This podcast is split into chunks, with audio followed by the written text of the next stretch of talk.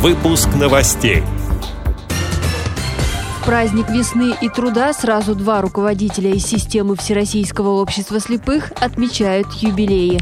Участники конкурса чтецов «Живая классика» будут читать произведения по заявкам незрячих детей.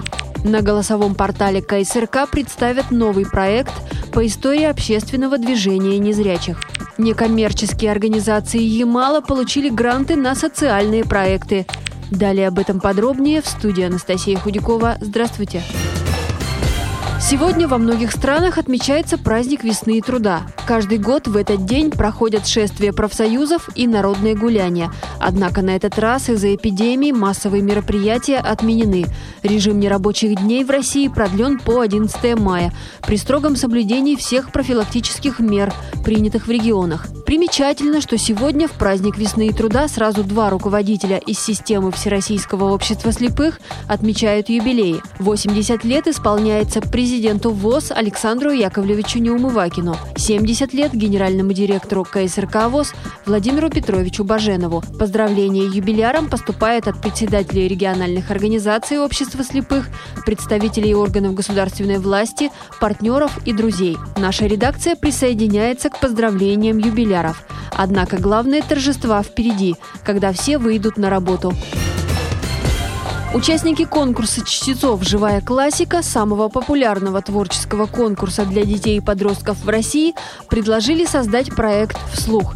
Родственники или друзья ребят с нарушением зрения могут зайти на сайт фонда «Живая классика» и оставить заявку на конкретную книгу. С заявителем свяжется чтец, который откликнется на поиск и в реальном времени почитает, расскажет о похожих сюжетах, обсудит со слушателем героев.